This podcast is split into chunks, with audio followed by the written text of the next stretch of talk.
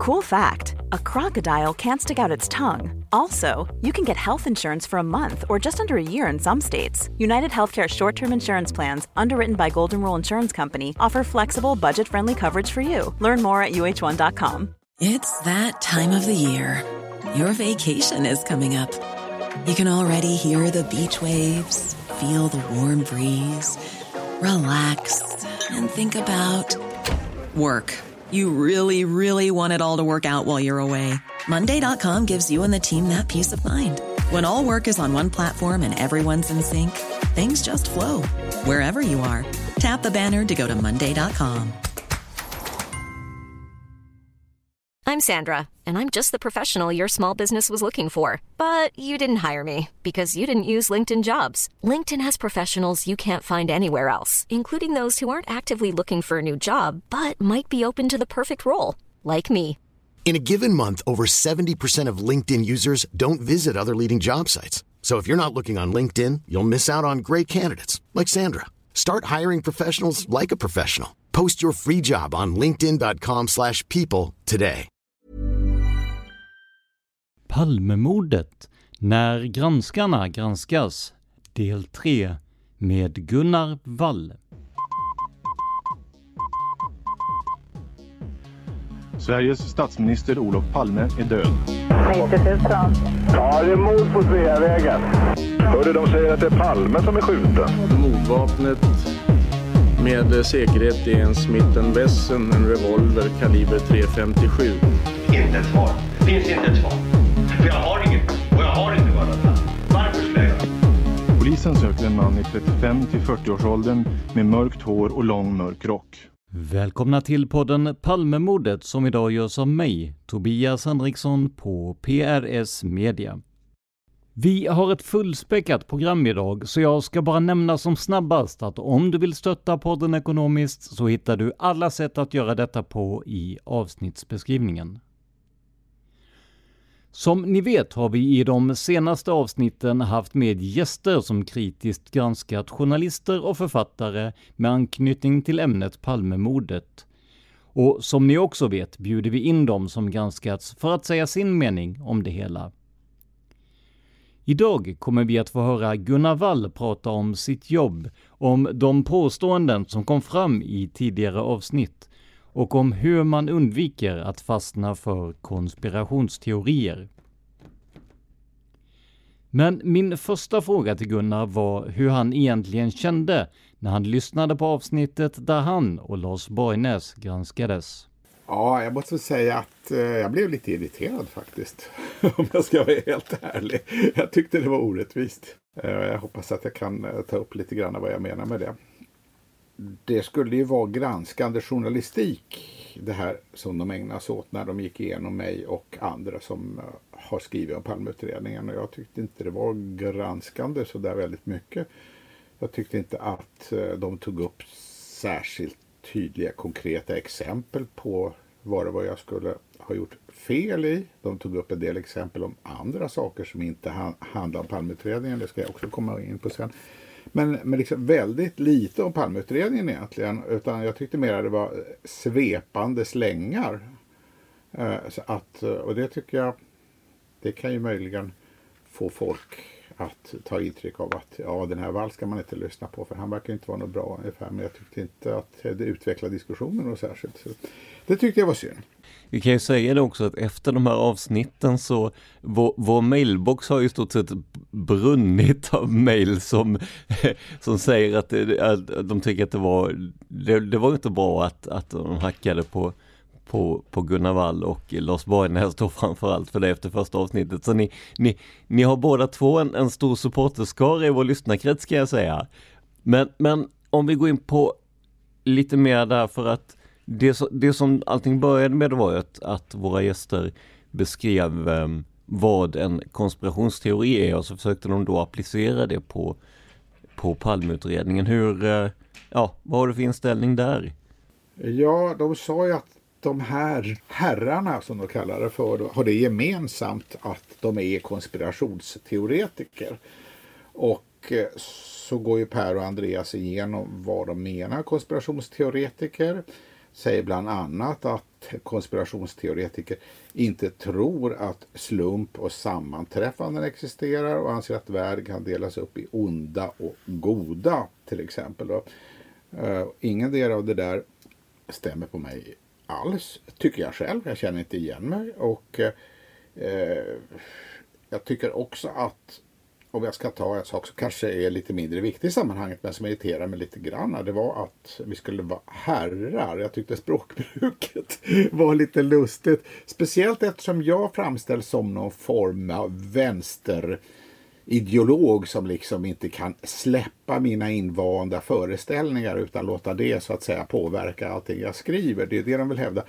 Så tänker jag själv på att om det fanns någonting som var tråkigt i den vänster som fanns på 70-talet eh, var att när folk skulle käbbla med varandra om man då skulle ta heder och ära av någon, då sa man herrar. Alltså det var verkligen, verkligen, verkligen nedlåtande. Det var någon sorts liksom ohederliga typer som ägnade sig åt och vilseleda vanligt folk ungefär.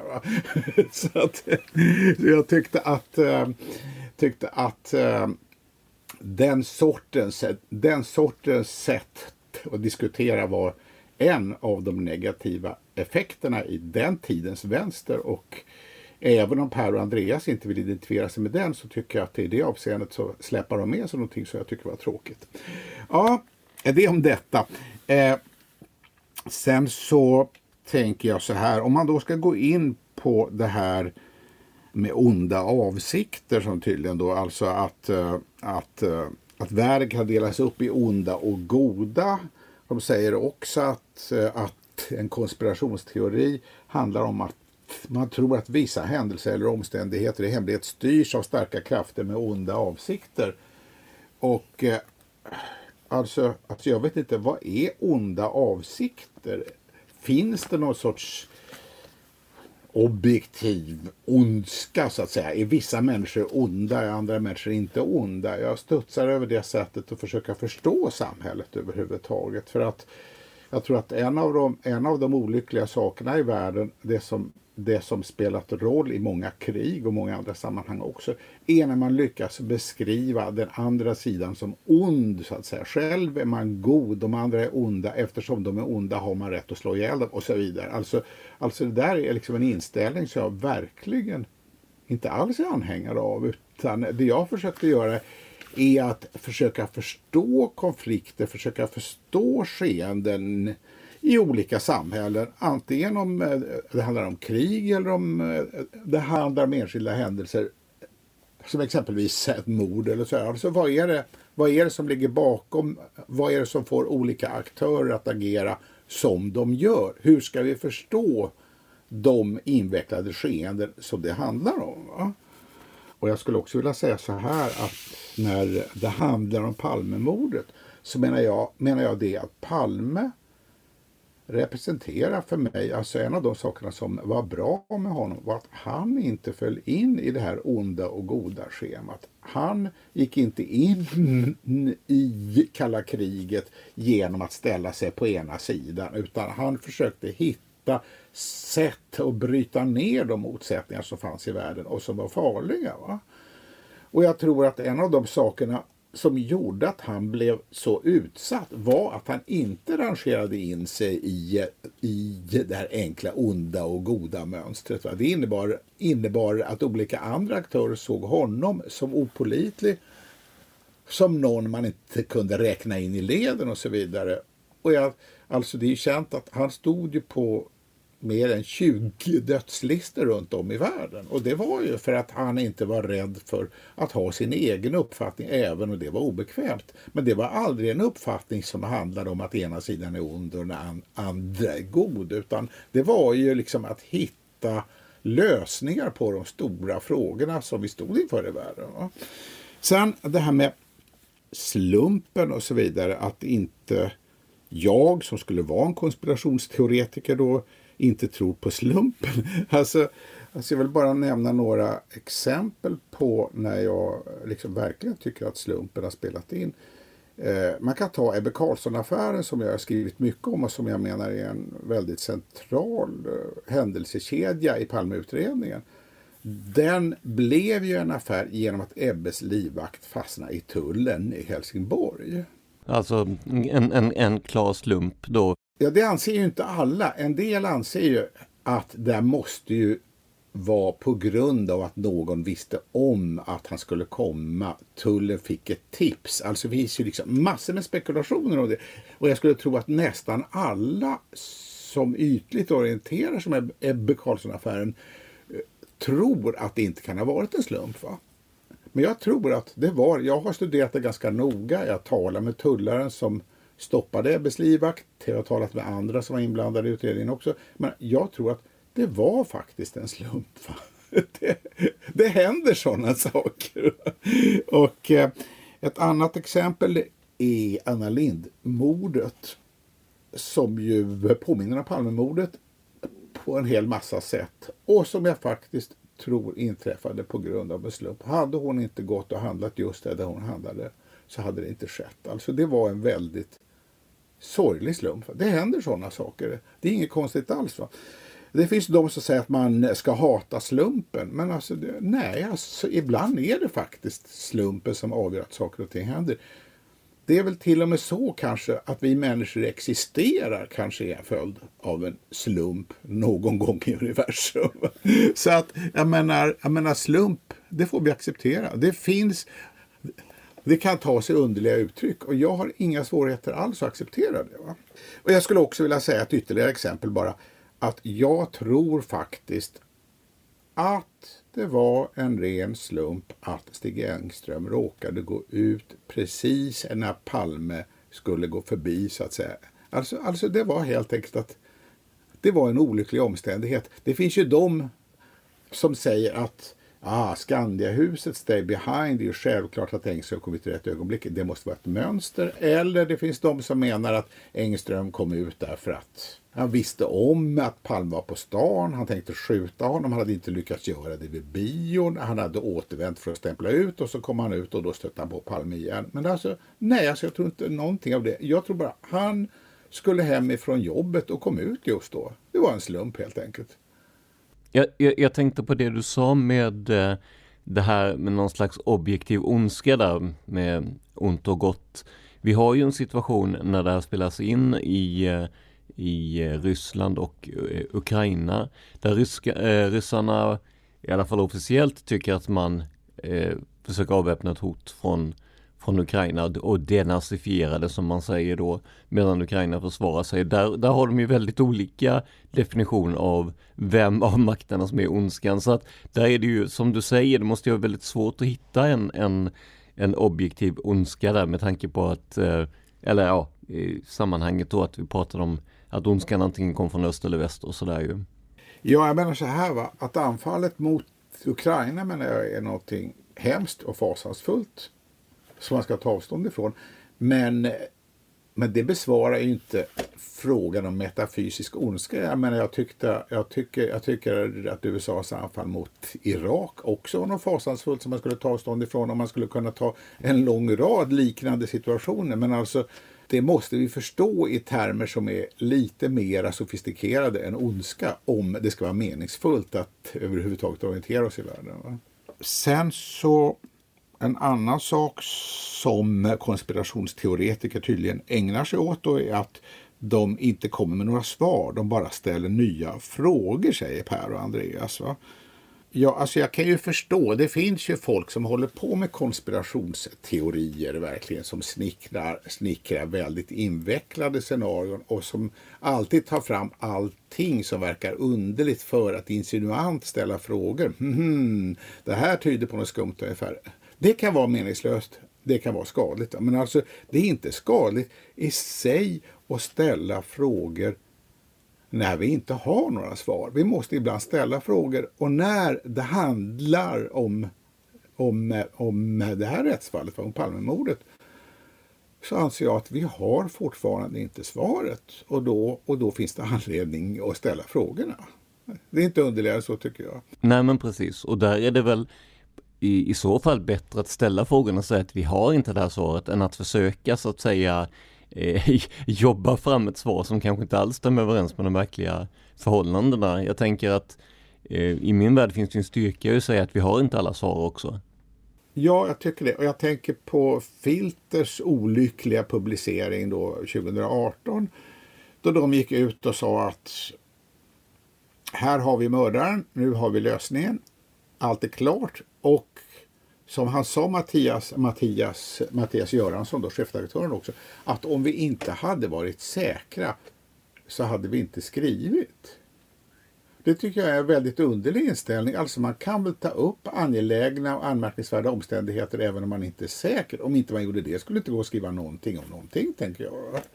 Och där får vi ju en diskussion också eh, ungefär på, på samma tema som det här med ondska då, men vad är säker så att säga? För att de hade ju aldrig kunnat vara säkra, Mattias Göransson och kompani, på att, att det hade kunnat räcka till en fällande dom om det nu om Stig Engström hade varit i livet och det är ju sen någonting som Christer Petersson säger att han inte är övertygad om så att jag menar det, det, det blir, det känns som ett litet cirkelresonemang där i vilket fall att vi skriver bara för att vi är säkra men vi kan ändå inte vara helt säkra för att då hade det blivit en rättssak av det istället. Ja, Sen så säger också Andreas och Per att en konspirationsteori ska motas i grind omedelbart. Ja, om man menar en stollig teori som bygger på att världen eh, indelas i onda och goda och att ingenting sker av en slump, ja det ska väl motas i grind. Men om man istället menar att ett mord eller någonting annat kan vara resultat av att flera samverkande individer har agerat. Det finns väl mm. ingen anledning att avfärda det omedelbart. Nej, det måste absolut. man kunna undersöka. Inte heller någon anledning att avfärda omedelbart att det kan vara myndigheter inblandade i att mörka en känslig sak. Det kan man inte heller mm. avfärda omedelbart. Det måste ju undersökas helt enkelt. Ja, och det hade ju inte varit första gången i världshistorien heller ju, om man ser till Nej. historien. det har väl hänt jämt i världshistorien kan man väl säga. Så att alltså, det är ju så det funkar ibland människor. Jag brukar säga det att, att, att om man tittar på en sån som Shakespeare. Alla hans pjäser handlar om konspirationer. Det säger väl någonting om att det är frågor som kommer igen för oss människor. Ja. Ja. Sen var mötesscenario skulle vara en konspirationsteori, eh, tar Per och Andreas upp. Där studsade jag lite för också för att eh, där är alltså en sak som jag har ägnat rätt mycket energi åt. Jag har försökt fundera på det därför att Därför att det handlar ju om varför ägde mordet rum just där det ägde rum? Var det en slump att det skedde just där eller fanns det någon anledning? Och skälet till att jag frågar om det är ju att mord som är planerade i någon mening där försöker ju då mördaren eller mördarna att styra omständigheterna så långt de kan. Och det kan de ju göra i princip på två sätt kan man säga. Antingen tar de reda på var brukar mordoffret befinna sig i olika sammanhang och så vet de dit kan vi också bege oss. Eller också försöker de att få mordoffret att komma till en plats där de kan utföra mordet. Och Det är inte heller ovanligt. Eh, och därför så Alltså när det då finns uppgifter om att Palme och, Palme och mördaren hade någon form av samtal så måste man överväga, kan det ha varit så? Och eftersom vi inte har någon lösning på mordgåtan ännu så har jag frågat mig, kan det vara så att man inte har någon lösning för att man inte har närmat sig frågor som kan ge en förklaring till att mordet ägde rum där det ägde rum? Va? Och det tycker jag är rimliga frågor att ställa och det säger i sin tur inte någonting om det var en ensam gärningsman eller om eh, det var organiserat därför att en ensam gärningsman kan också arrangera ett möte naturligtvis. Så, att, så det har inte med saken att göra, tycker jag. Sen eh, så apropå motiv till mordet så säger då Per Andreas att jag skulle vara de svulstiga motivbildernas mästare. Och, jag måste säga att det var synd att du inte frågade vad de menade, för jag, jag är inte säker på vad de menade. Det lät bara väldigt otrevligt och dumt. Men, men, men ja, nej, jag vet inte, jag känner liksom inte igen Jag förstår inte. Jag menar, svulstiga motivbilder, ja det är klart, det har ju sagts till exempel att det skulle kunna vara Sydafrika för att ta ett exempel. Är det, är det svulstigt och tro att Sydafrika skulle vilja göra sig av med en regeringschef som så mycket skadade deras ställning i världen. Och vad är det för svulstigt med det? Jag menar, det, det kanske inte var Sydafrika, jag insisterar inte på att det var Sydafrika. Men alltså, det, det, är ingen orimlig motivbild och jag vet inte om jag kommer med några andra mer orimliga motivbilder. Jag vet inte vad det skulle vara. Det, det, jag ställer mig väldigt öppen när det gäller motivbilder. Ja, sen eh, så säger Per och Andreas att eh, jag utgår ifrån att USA är den här onda makten. Det oavsett om det handlar, handlar om 9-11, om det handlar om världskriget eller om eh, det handlar, handlar om Palmemordet. Och, och, alltså, jag har skrivit en bok om 9-11 och den kan diskuteras sakligt men alltså den innehåller mycket om, om, eh, om Al-Qaida, den innehåller mycket om amerikansk politik, den innehåller en massa saker. Men alltså den kan inte reduceras till att USA skulle vara den här onda makten. Men jag känner inte igen beskrivningen i det överhuvudtaget. Va? Så att, eh, och ännu mera om det handlar om andra världskriget som jag också har skrivit en bok om. Alltså alla som har läst den boken ser att det är Hitler-Tyskland som är den ruskigaste makten i den boken. Och jag skriver naturligtvis om olika avskyvärda saker som har begåtts av andra makter under andra världskriget med Storbritannien, Sovjetunionen och även USA naturligtvis. Men alltså boken handlar inte speciellt mycket om USA. USA kom in sent i kriget och ännu senare i boken för att en stor del av det jag skriver om i den boken handlar om det som hände innan andra världskriget. Alltså, alltså det, de har ju inte läst det jag har skrivit känns det som. Det, det känns väldigt, väldigt orättvist bara. Va? Tror du att det är lite extra lätt att lägga det, så att säga, det filtret på dig då med, med, med tanke på att ja, men du har skrivit för, för eh, olika vänstertidningar och sådär. Är det, är det lättare att att man så att säga stirrar sig blind på det och därmed ger dig en, en vad ska vi säga, en, en, en politisk åskådning som kanske inte alls återspeglas i dina böcker då? Ja, det är Internationalen jag har skrivit för, alltså egentligen, egentligen, egentligen den tidningen.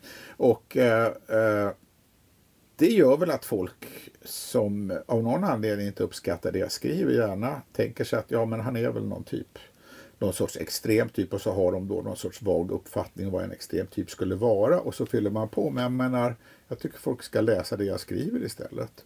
Tycker du själv att, alltså, jag kan ju tänka att oavsett om man kommer från höger eller vänsterperspektiv, om man gör ett, ett, ett dugligt jobb som, som du och många andra har gjort, så, så är väl det kanske mindre eh, betydelsefullt vad man har för politisk åskådning, eller är, vad, vad känner du för det? Nej, jag tycker väl att folk ska, ska vara observanta. Vet man att en journalist har en viss åskådning så ska man naturligtvis eh, fundera extra noga på om det kan slå igenom i det journalisten skriver. Nu tycker jag ibland i journalistik så blir det lite fånigt när det till exempel, alltså, eller det är en svår fråga och det kan bli fånigt. Exempelvis har ju SVT den linjen att folk som jobbar på SVT får inte göra politiska utspel i olika sammanhang om de samtidigt ska spela, spela en roll inom SVT. Det här gör ju att de åsikter de har blir, blir ju då hemlighållna för de har ju naturligtvis åsikter ändå men det får liksom inte synas att de har det. Eh, och det hjälper ju inte. Om de har fel så har de ju fel oavsett om deras åsikter inte är offentligt redovisade så att säga. Så att, så att eh, jag, jag, jag tycker inte det är fel att man gör klart vilka åsikter journalister har, att andra tar upp det och nämner det och att de är observanta på om det möjligen kan styra deras sätt att skriva. Det är väl inga konstigheter. Va? Men alltså jag tycker man ska inte utgå från någonting utan, utan man ska ju se vad är det jag skriver och också vad är det för åsikter jag har så att man inte lägger in någon sorts uppfattningar och, om åsikter som jag faktiskt inte riktigt har. Hey, I'm Ryan Reynolds. Recently, I asked Mint Mobile's legal team if big wireless companies are allowed to raise prices due to inflation. They said yes. And then when I asked if raising prices technically violates those onerous two year contracts, they said, What the f are you talking about, you insane Hollywood ass?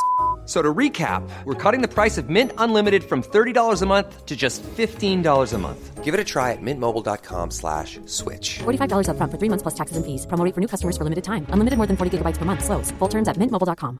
There's never been a faster or easier way to start your weight loss journey than with PlushCare. PlushCare accepts most insurance plans and gives you online access to board-certified physicians who can prescribe FDA-approved weight loss medications like Wigovi and Zepbound for those who qualify.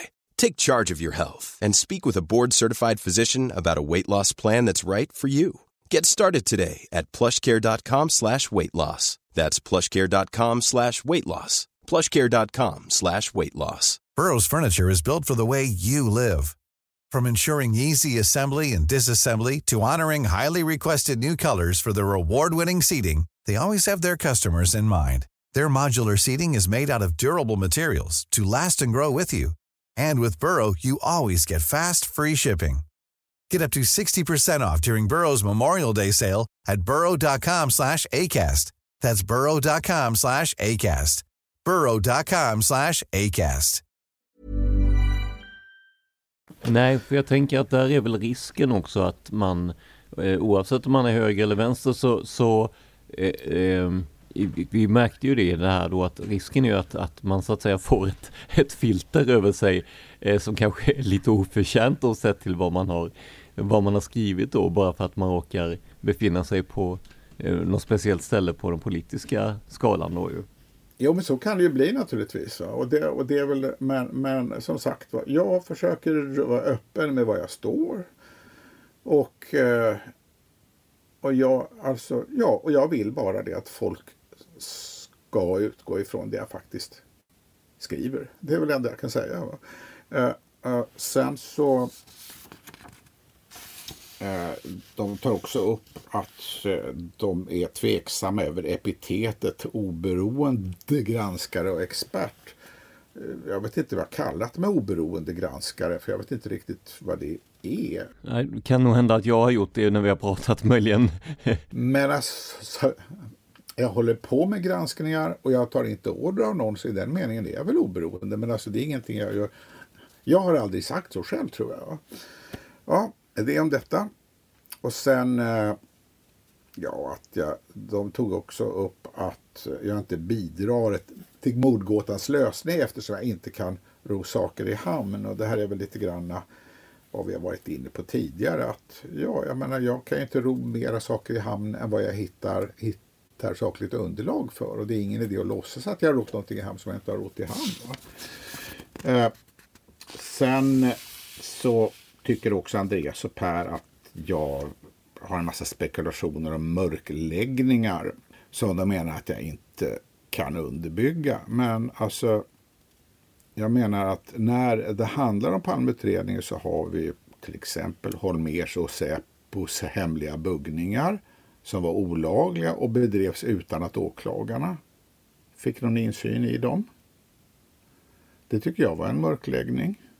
Eh, vi har också det att Palmeåklagarna och spaningsledningen fick inte någon insyn i Ebbe Carlssons hemliga operationer som också innefattade olagligheter och som organiserades med i samröre med rikspolischefen, Säpo-chefen, eh, Säpo-utredaren Lidbom, statsminister Ingvar Carlsson och justitieminister Lejon. Och detta fick inte spaningsledningen och åklagarna någon insyn i. Det tycker jag också var en mörkläggning. Det fanns också rättsvärd, rättsvidriga försök att få fram bevis emot Pettersson.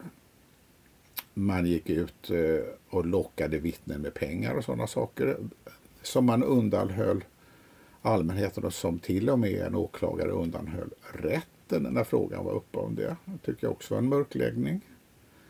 Så att alltså det, det, det har funnits uppenbara inslag av mörkläggning i Palmeutredningen. Jag tycker det är obestridligt att det har varit så. Sen finns det saker som är mer oklara. Till exempel det KG Svensson trodde att Holmer avlyssnade honom. Eller att smuggelutredarna trodde att de övervakades av personer från en annan, en annan statlig myndighet. Det här är inte bevisade saker och det hävdar inte heller att, att det var så. Man får skilja mellan det som är bevisat och det som inte är bevisat. Men det finns alltså omständigheter av, av både det ena och det andra slaget i utredningen. Sånt som, liksom, som var mörkläggningar och sånt som kan ha varit mörkläggningar. Och det, det, det är väl ett ämne som är intressant nog tycker jag. Så att jag förstår liksom inte riktigt vad det skulle vara för konstigt med att ägna sig åt och studera sådana saker.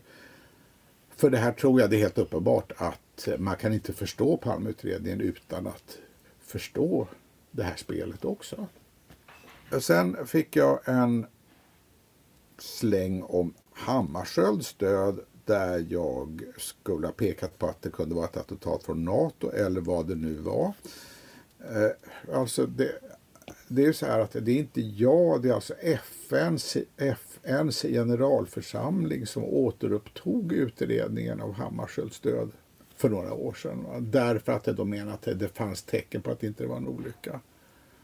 Ja, det finns väl anledning att skriva om det om man ska försöka förstå den här mera generella frågan. I vilken utsträckning kan vi tänka oss att det kan förekomma mord på politiker som är organiserade. Då är väl, då är väl Hammarskjölds död inte oväsentligt i det sammanhanget så jag förstår inte varför det skulle vara för, för underligt att ta upp den. Jag tycker att det illustrerar någonting som är generellt. Eh, och eh, en annan invändning som jag fick var att eh, det är liksom inte rimligt att tro på stora mörkläggningar med en hel massa personer inblandade. Ja, där menar jag att eh, det finns exempel från svensk historia som visar att det kan mycket väl förekomma. Vi kan ju ta till exempel eh, den hemliga spionorganisationen IBs existens. Det var väldigt många som arbetade med IB och kände till IB men det var alltså okänt för nästan alla svenskar tills det avslöjades på 70-talet. Då. Eh, eller man kan ta Stay Behind-nätverket som alltså var ett omfattande nätverk som knöt Sverige till NATO som existerade under ett antal år och som först blev avslöjat långt efter det att kalla kriget hade upphört. Det var också exempel på någonting som väldigt, väldigt många människor var inblandade i naturligtvis, men som de höll tyst om. Så att det finns inga automatiska slutsatser där om att saker och ting inte skulle läcka ut om det var många inblandade. Det kan absolut vara så. Vilket är anmärkningsvärt, det håller jag gärna med om. Eh, sen så säger Per Andreas då, ge mig, ge mig Watergate-banden då. Då är det mer substantiellt, säger de. Och de menar att, att man ska inte spekulera om konspirationer om man inte kan lägga bevisen på bordet.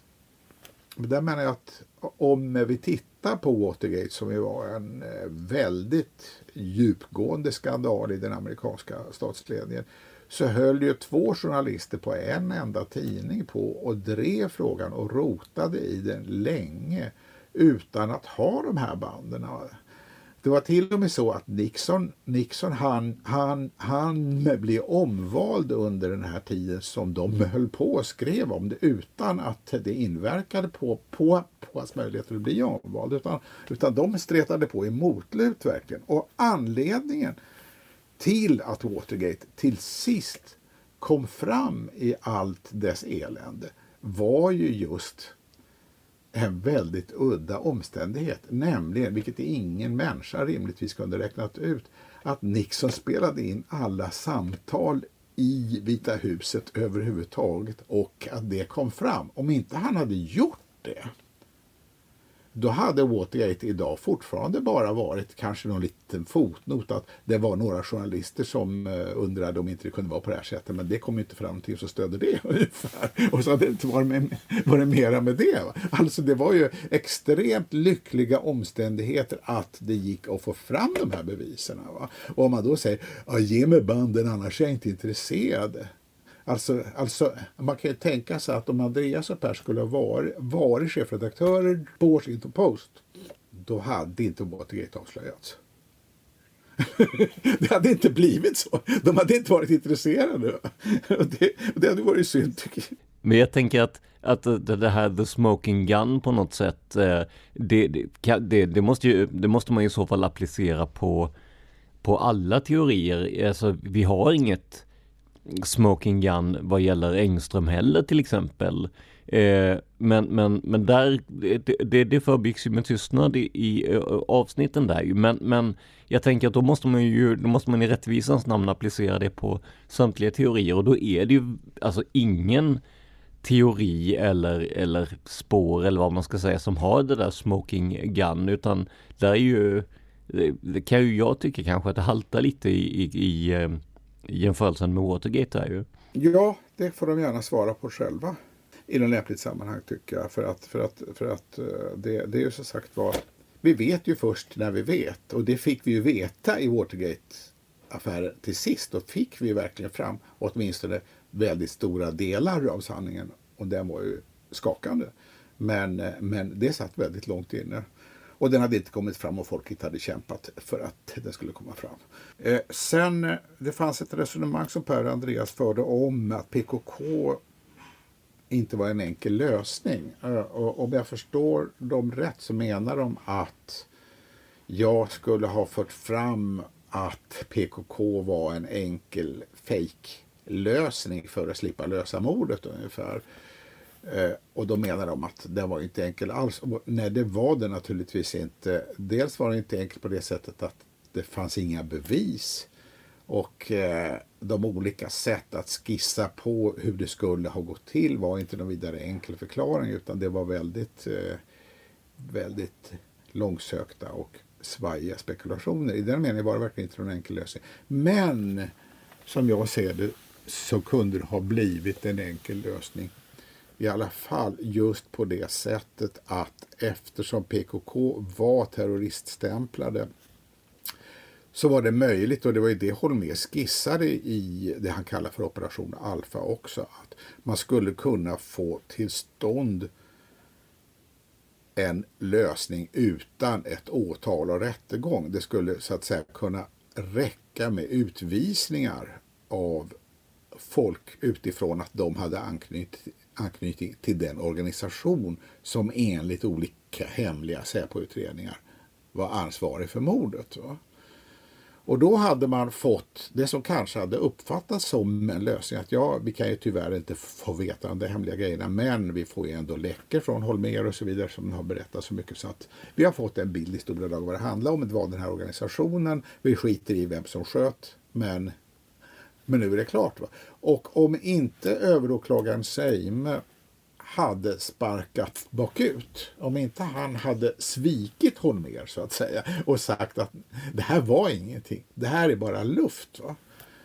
Då kanske PKK-spåret hade varit den officiellt etablerade lösningen i Sverige idag. Folk hade trott att ja, det var ju PKK, så var det inte mer med det. Va? Så, så att eh, den var enkel just i den meningen att det är naturligtvis väldigt svårt att klara upp ett statsministermord om man inte Alltså om man måste göra det i en offentlig rättegång, då måste man ha bra bevis. Det ansågs vara väldigt angeläget att få till stånd ett officiellt uppklarande av olika skäl, antingen för att man inte kunde eller för att man var rädda för sanningen, så hade man inte någonting som räckte till ett åtal. Och det Holmér gjorde var att försöka och fixa till en lösning ändå. Va? Vi vet ju, vet ju att facit av Palmemordet är att en enda gång har det gått till åtal och det sprack. Ingen åklagare har vågat att försöka åtala någon annan man. Man har inte haft någonting. Och när vi till sist får till stånd en officiell lösning, då är det också utan ett åtal eftersom den som antas ha utfört mordet var avliden. Då behövde man inte heller ge honom en advokat, man behövde inte ha en offentlig prövning av bevisningen utan bara klarade av det med en svepande sammanfattning av att ja, vi anser att, eh, att indicierna är så starka så att det måste ha varit han som hade utfört det ungefär. Va? Och alltså det är ju, eh, alltså, alltså det är ju faktiskt så, det är inte så lätt att åtala någon om man inte har ordentliga, ordentliga bevis. Så att eh, då var det naturligtvis, naturligtvis, naturligtvis attraktivt att hitta en lösning där man inte behövde ha ett åtal. Och det har alltså skett nu två gånger i Palmeutredningen kan man säga. Holmér Holmer och Petersson. Ja, det är om detta.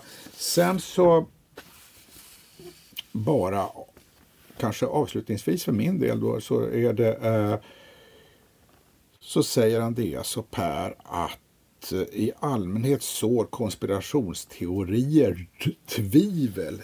Det behöver inte vårt samhälle.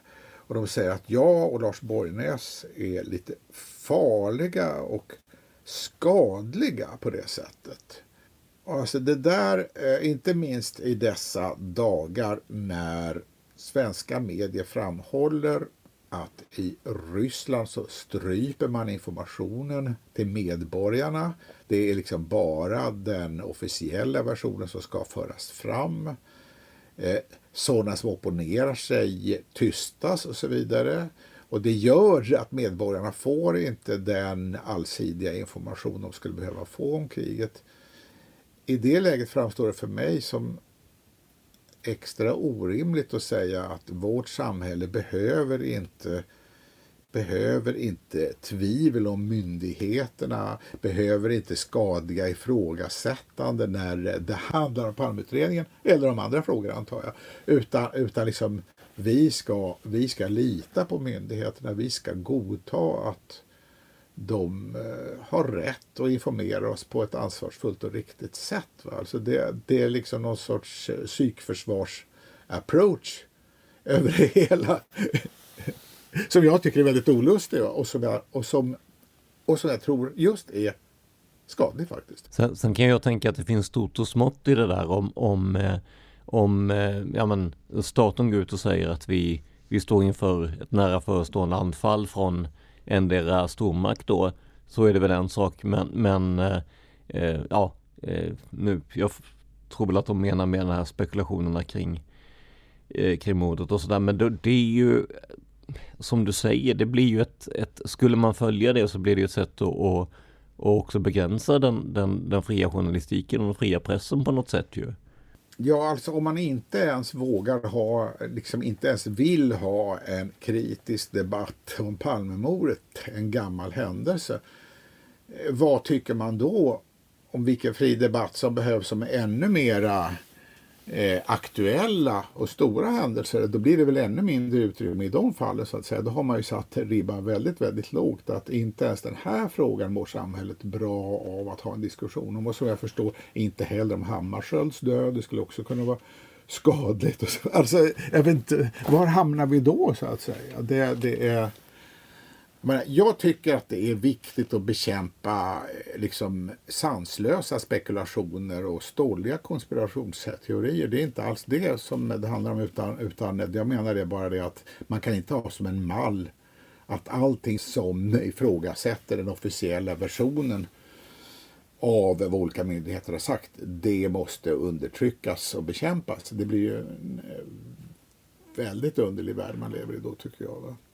Och jag tänker ju att, att någonstans blir ju att ställa frågorna är ju första vägen fram till ett svar om man nu ska vara lite poetisk. Så att, eh, ja, ja. ja exakt, exakt. Och jag menar, jag, är ju, jag skulle gärna ha levererat ett, ett fullständigt svar av vad som hände den här gången, gången på Sveavägen. Men, men eh, det, det har jag inte kunnat hittills i alla fall, måste jag ju erkänna. Men, men jag tror ändå att jag har spelat en ganska positiv roll i att hålla den här diskussionen levande och det tror jag är viktigt att det är. Men om man, om man höjer blicken eh, från, alltså från, från dig som person eller ja, dig och Lars, eh, eh, men framförallt dig då. Kan du se att, att de har någon poäng i att, att konspirationsteorier kan vara skadliga, alltså i, i övrigt, för vi har ju vi har ju en del eh, konspirationsteorier utan att nämna varken teori eller namn, men det finns ju också de som som eh, skenar iväg väldigt mycket. Eh, och ser vi i samhället utanför för Palmemordet så har vi haft det här med eh, eh ja men vaccineringsskräck och hela den här biten. Eh, känner du att så att säga eh, deras poäng mot konspirationsteorier kan vara farliga i, i, i, ha någon form av, eh, ja men att de har rätt i det då även om det kanske inte gäller Eh, dig och granskningen av Palmemordet?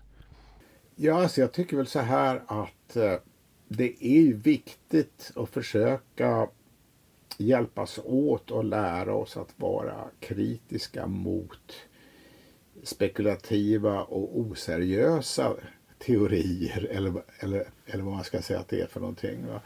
Eh, men det tror jag inte att man gör genom att eh, försöka avfärda alla ifrågasättanden av, av officiella versioner utan snarare tvärtom. Ju mer man gör det desto större anledning tycker sig folk ha att tänka att ja det där får man ju inte ställa frågor om en gång. Ja det är inte meningen att man ska snacka om utan man måste liksom våga ha en öppen diskussion också, också om obehagliga saker för att det ska funka så att man kan vaccinera folk emot snurrigheter. Va? För, för jag tänker ju det, en, en, en annan gäst som fick eh, lite eh, ja men som fick stryk här om vi säger så, som vi kommer höra om eh, om ett antal veckor då, det var ju Lars Borgner så alltså, där är det ju han ställer ju mycket frågor precis som du gör men eh, man lyckas ju också backa upp det om man säger om, en, om, om jag skulle jämföra vissa stolliga, eh, stolligare teorier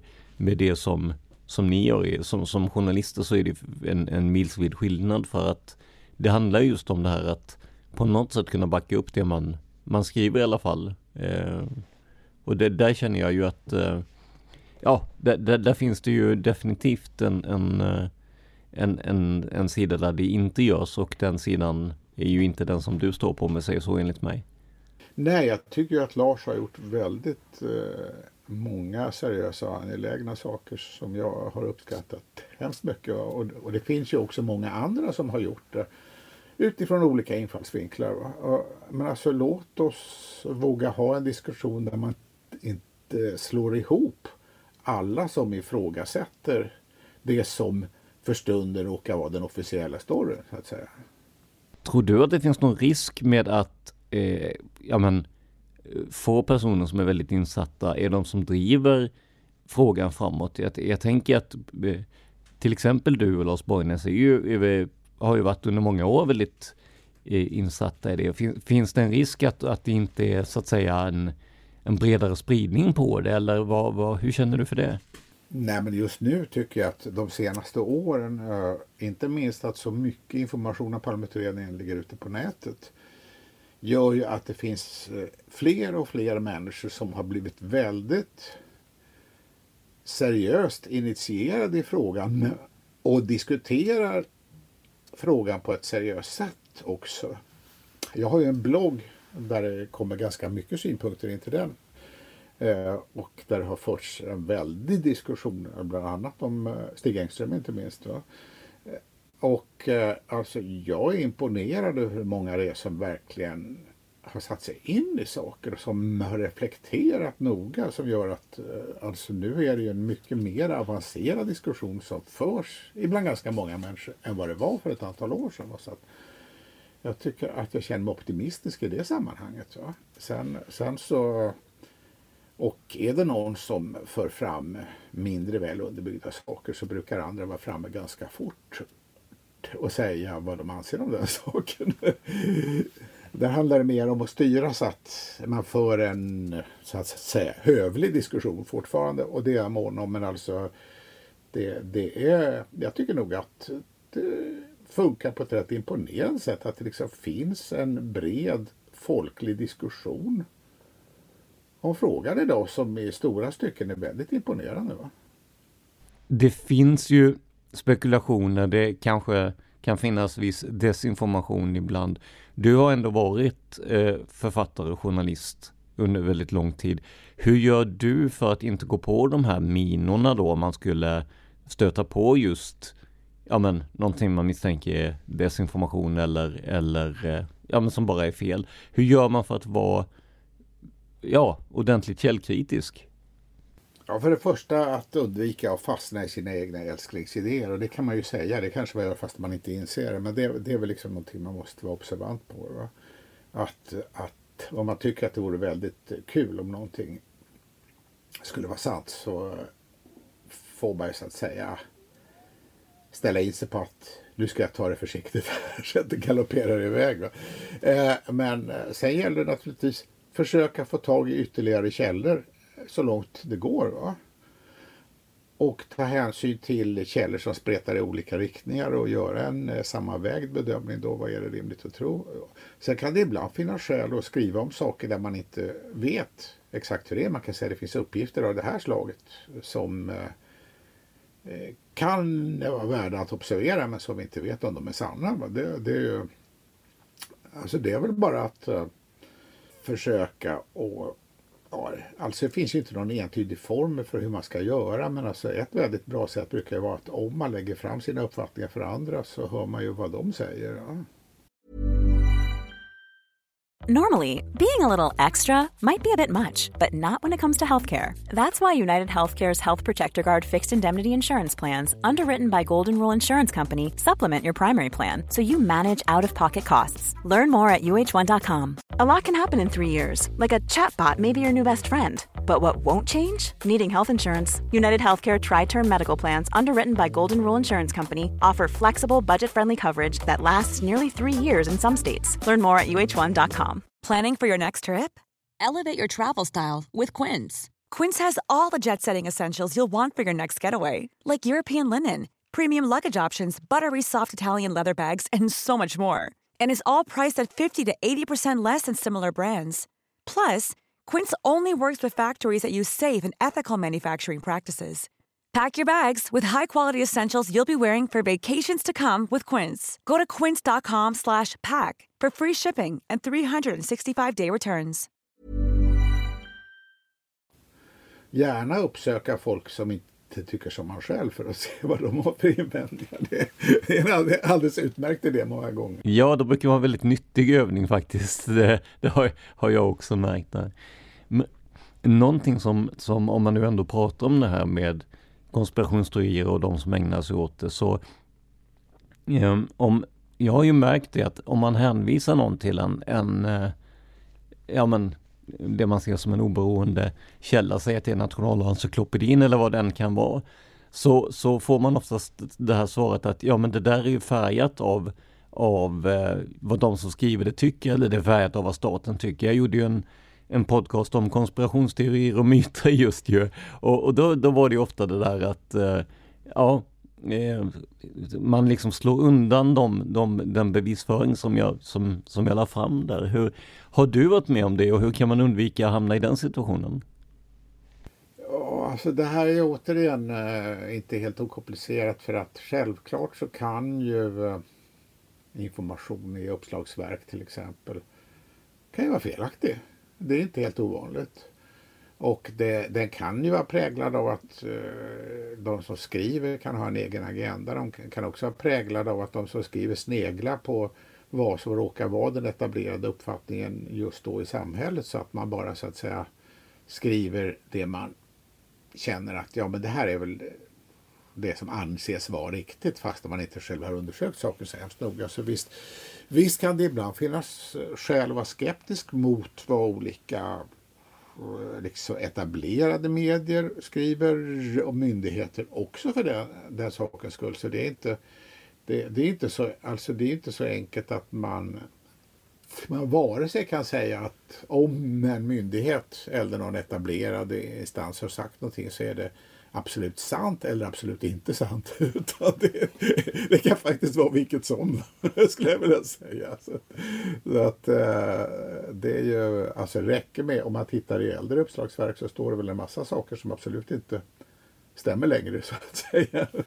Så att, ett, ett sånt där exempel är ju Nordisk familjebok, Uggleupplagan från eh, ja, eh, för mig det var 30-40-tal. Jag hörde det här i Petra Dokumentär och där fanns det ju en del, ja för den tiden säkert helt acceptabla benämningar då av, av eh, eh, olika folkslag och sånt där. Och, och idag hade man ju sett det som fullständigt o alltså omöjligt att, att skriva någonting sånt där. Det hade ju varit hets mot folkgrupp i det närmaste ju, så att visst.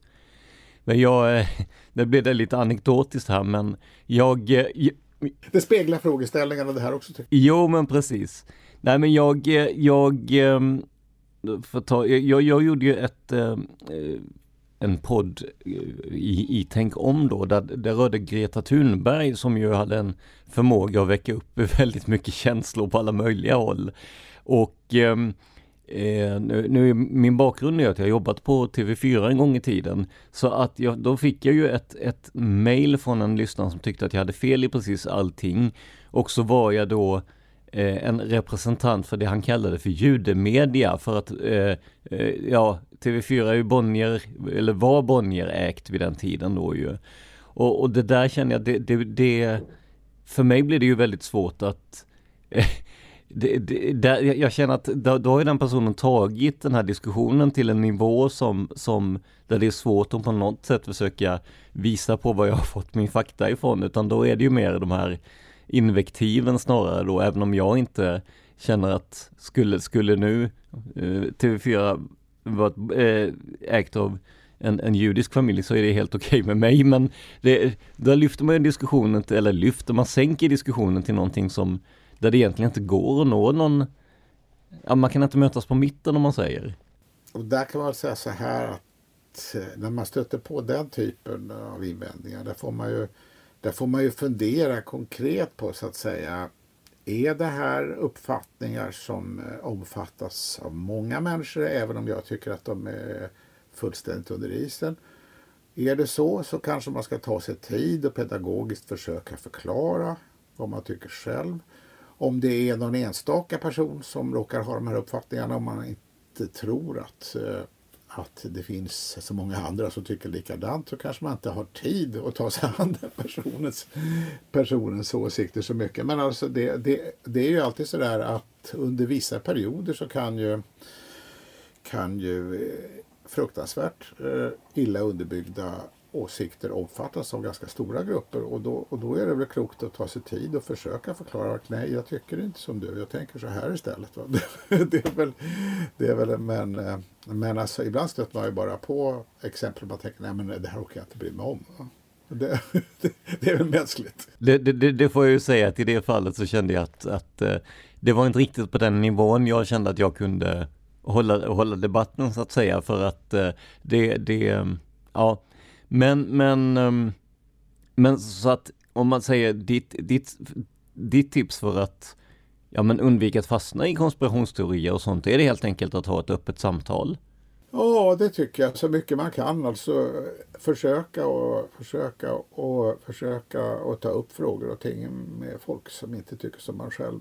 Sen eh, finns det andra svårigheter naturligtvis och det, det är ju det att vissa konspirationsteorier eller överhuvudtaget teorier om Palmemordet som jag får del av är ju sådana att eh, jag kan inte prata mer om om de med så många människor för det handlar om utpekanden av enskilda individer på ett sätt som gör att jag kan inte skriva om det på min blogg eh, därför, att jag, därför att jag kan inte hänga ut folk som utan allvarliga skäl utpekas för att vara inblandade i mordet. Och det är en svårighet men även där kan jag naturligtvis då i vissa fall hitta andra personer som jag känner. Jag kan ta upp de här synpunkterna med och höra, är det här rimligt att titta på överhuvudtaget? Va? Det, det kan man ju göra. Va? Men, men, men eh, ja, och som sagt var, om man, om man skriver någonting och går ut med det då får man ju respons och den ska man ta på allvar. Man ska ta invändningarna på allvar också. Man ska inte bara gå i försvarsställning hela tiden, även om det är lätt att säga för att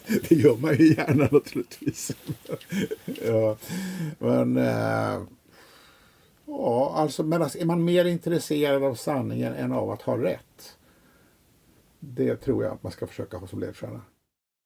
Med det säger vi tack till Gunnar Wall för den här gången.